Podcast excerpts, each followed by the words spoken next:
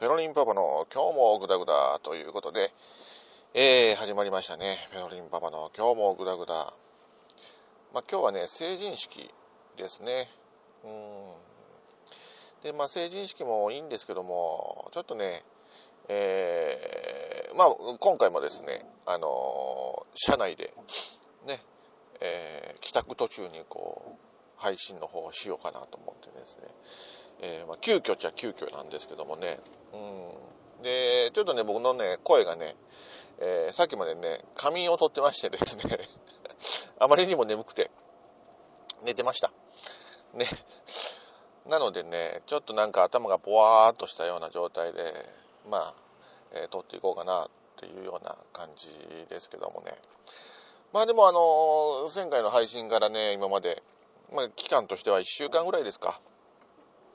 ちょっとこの2回目ね、配信するのが、えー、思った以上に早く、ね、えー、配信ができるということで、僕自身もちょっとね、まあ、嬉しい限りですけどもね、はい。そうですね。で、僕がね、今回ね、あの、注目しているというか、あの、前回もね、あの、いろいろこう、今までの中で、結構気になったことを、まあ、話していこうというふうで、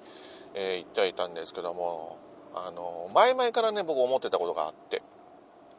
その、要は今、えー、僕が一番気になったその最近ですか、なった、あの、まあ、事件というのか、報道というのかですね、あの、AKB グループの例の問題ですよ。あの、誰でしたっけ？名前忘れちゃった。あの、誰でした？NGT48 でしたっけ、うん、わかんないですけどね。あの山口さんがちょっとなんか襲われてしまったよっていうような話なんですけどもね。これね、あの、僕ずっとね、思ってるんですよね。まあ、あの、アイドルね、ある程度この知名度がある人たちに対しては、ね、その運営だったりとか、他の人たちもそうなんですけど、結構大きな事務所にね、移籍して、で、まあ、やってはいる、ね、結構目が届いたりすると思うんですけどもね、そうじゃない、その、地下アイドルとかね、うん、まだまだ有名じゃなくてこれから頑張っていこうかなっていう思っている人たちにも、何かそういう、うん、犯罪とかね、そういう危ない危険な目にあった時に何か対処する方法がないかなってずっと思ってたんですよ。で、やっぱり事件とかね、そういう風になるケースって、まあまあ最近よく耳にするんかなって僕も思ってるんでね。で、いろいろ僕も、うーん、何かないかなっていうふうでね、うん、思ってるんですけども、まあ、僕がちょっと今思ってるのが、そういった、なんていうんですかね、あの、SP じゃないですけどもね、ボディーガードをもっと簡単にできたらいいんじゃないかな、みたいなね。うん。まあ、その月決めでね、まあ、5000円ないし1万円ぐらいを、まあ、補填、補填してとか、まあ、それを払って、で、どっかと提携してって言って、よくあの、ね、最近その、保険会社、まあ、その、要は事故したりとかした時にね、アルソックとか、ね、ああいう人たちがこう、ね、あの、変わって話をしたりとかいう制度があるじゃないですか。ああいうのに、まあ、ちょっと近いのかなと思うんだけども、まあ、その保険会社だったら保険会社で特典をつけるとか、えー、まあ、車の事故とかそういう、ね、法律関係とかだったら、なんかあの、弁護士費用の特約があったりとかするんですけども、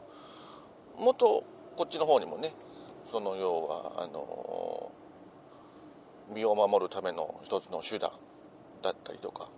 あともっとそういうふうで、えー、ね、そのボディーガードという仕事を、ね、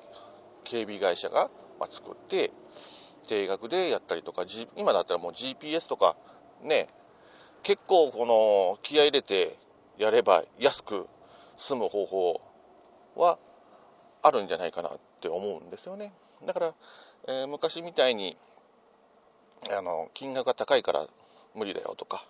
えー、何かするのにはあのちょっとリスクがかかるよっていうことよりかは全然なんかいいんじゃないかなやりやすい環境になってるんじゃないかなって僕は思うんですけどもね。まあ皆さんどう考えてるんですかね。まあ当然その辺でねあの管理する側のモラル的なものもありますよ、うん、だからまあ、一番のあれがね、ペロリンがこうやって話してること自体がちょっとどうかなっていう部分もね、うん、一番ちょっと危ない。ね、危ない、危ない人間がこう、なんかそういうふうに発信してるっていうのはね、うん、いやいや、でも、まあ、あの、僕はあくまでもその、ね、紳士的なところもありますからね。うん。だからそういうふうにモラルをちゃんと守った上で、同意のもとでっていう部分ですよ、やっぱり。ね。うん。だからそこをうまいことね、えー、やってもらえればいいかなとは思うんですけどもね。うん。まあ、あと、あれですかね、あの、その、暴行しましたよって、あの、純烈のね、あの、暴行事件とか、その、あれも、ね、実際4年前の話が今出てきてるっていう風で、ね、なんかそういった部分でその過去の話がね、出てきたりとか、まあ、現在進行形でね、もしかしたら他の人にこう、危害を加えてる可能性はなく、ね、ないとは言ってましたけどね。うん、ないとは言ってましたけど、それは黙ってるだけで、ね、わからないじゃないですか。うん、だから、そこはそこで、ちゃんと、うん、やってもらわないといけないかなと思ってね。うん。ああ、うん、そうだよな。でも、僕自身もね、その過去、そこまでひどくはないですけど、まあ、あんまりこう、ね、えー、女性でね、えー、関係でこう、まあ、ひどいことじゃないですけども、まあ、二股、まあ、でも僕のポリシーの中で二股かけるぐらいだったら、まあ、強引にでも別れてしまって次移るっていうのがあれだったんで、うん、だから、ね、あの、これはもうダメだと思ったら、別れよって言って、で、まあ、ほとんど向こうの意見も気にせずにね、こっちからバサッとえ切ってしまって、で、携帯電話とか電話番号なんかを全部、解約して、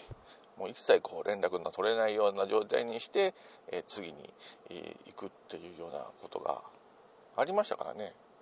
そういう面では一方的なけじめはつけてるのかなっていうようなね、ことは僕は思ってるんですけどもね。だから二股っていうのはないですよね。うん。まあだから、ね、どうなんですかね。うん、ないですよね。まあいろいろ考え方はあると思うんですけど、僕はあくまでもないと思うんだよね。うんまあ、今結婚してね、前も話したように、一緒にこう旅行に行くっていうのは、あれ二股じゃないですもんね。うん、あの、下心が先行しちゃってるものなんでね、うん、そこにこう、なんですかね、愛だの、恋だのっていうのは、まあ、ぶっちゃけなんか、僕の中ではそう、うん、ないかなっては思うんですけど、まあ、そんなことをね、言っていたら、なんかもう、ね、楽しみがないじゃないですか。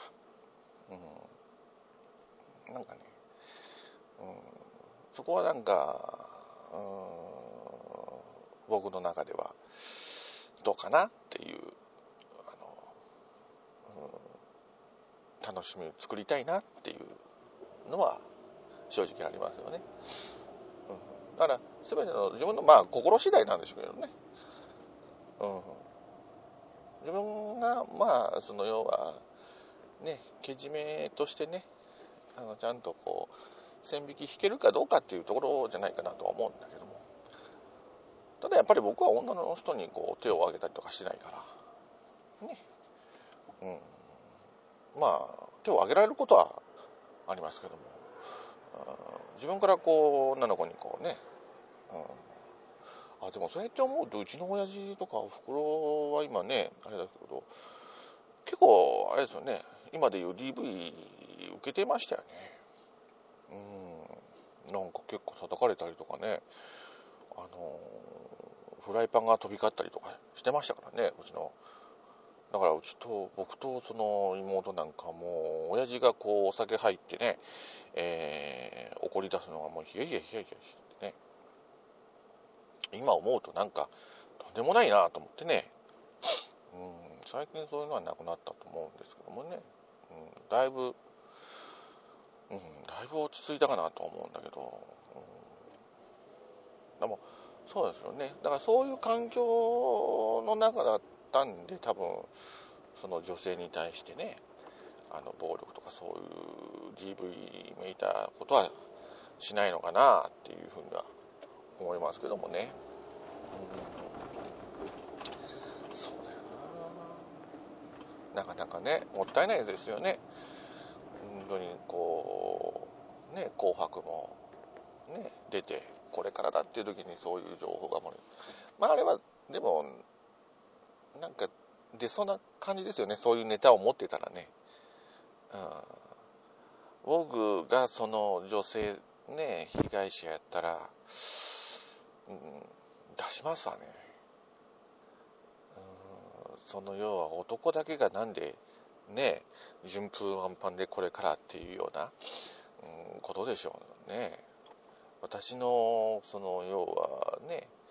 えー、今までのその人生をボロボロにしたっていう人生をこう、ね、台無しにしたわけですからね。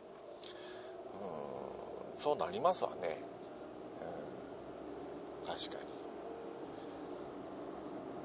そう、そうだな。うん、わからんでもないな。うん。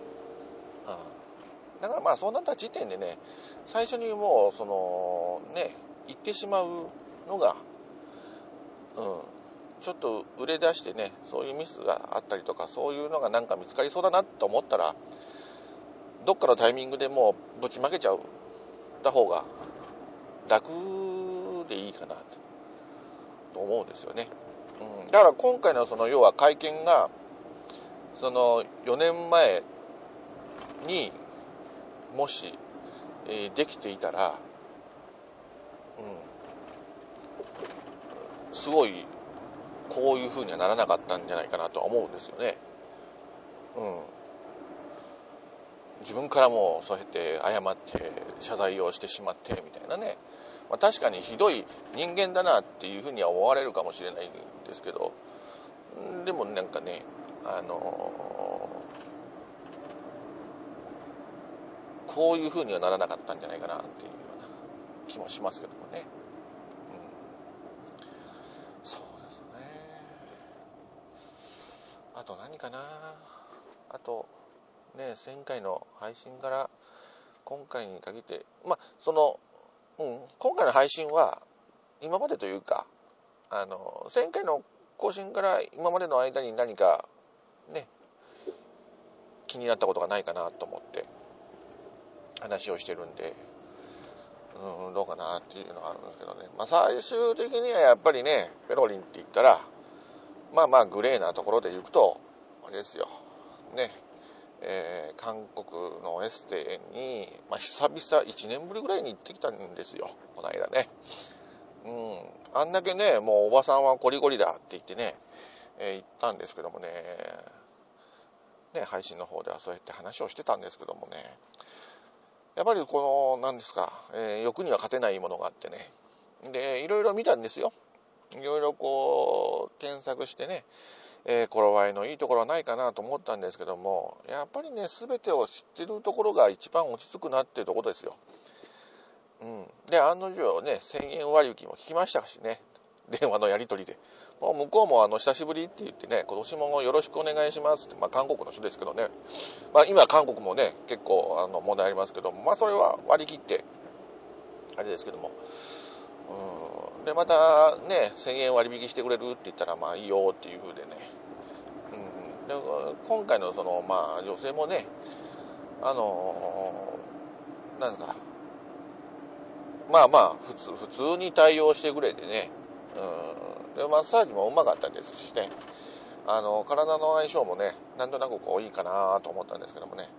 ただね、一つこの悲しいところが一つだけ一点。まあ、そこはもう値段でカバーしようって思ったんですけどもね。あの、脇がだったっていうのがね。うん。あの、大概ですよ。僕ね、鼻、ほとんど、あの、嗅覚が、あの、効かないんですけどもね、この私でね、なんだろう、気になるぐらいの、要は臭さを、まあだから、その臭さのフェチだったらもうね、脇がフェチにはたまらんぐらいの多分匂いじゃないかなって思うんですよ。うん。僕がこんなにね、鼻が悪いのに、えー、匂う。ね。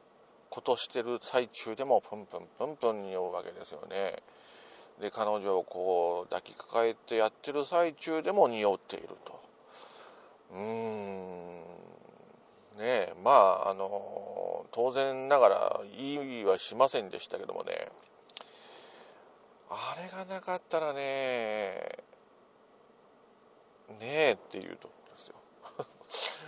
あれがあったせいでちょっとなんかちょっとね、あの、なえる部分はなえてね、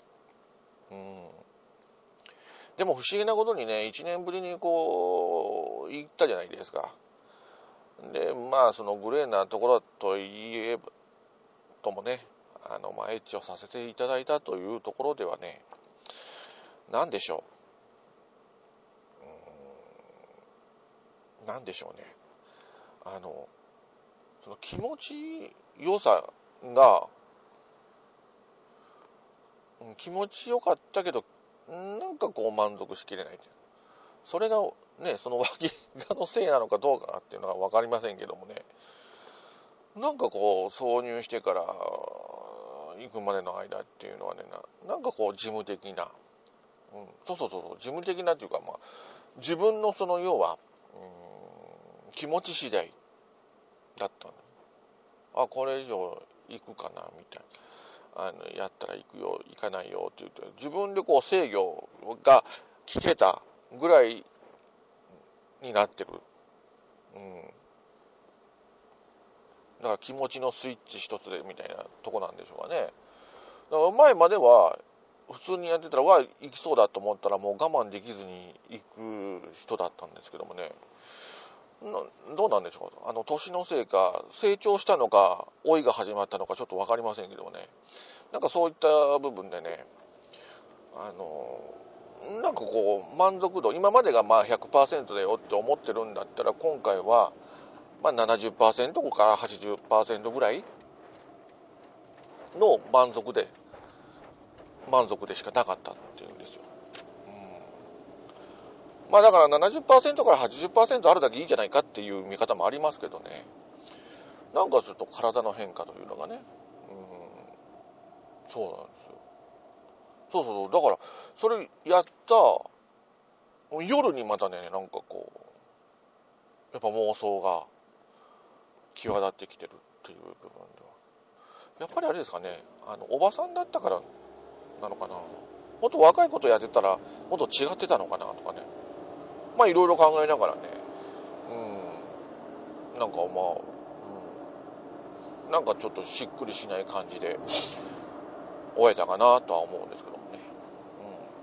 うん。まあちょっと今回はね、えー、こんな感じで、あのー、短いですけどもね、うん、まあちょっと気になった部分をみんなにお話できたらな、いいなと思いながらね、まあなぜちょっとね、僕も相変わらずグダグダで頭が全然回ってない状態で、えー、ね、相変わらずグダグダで申し訳ないなとは思ってるんですけども、ちょっと今回はそんな感じで、えー配信の方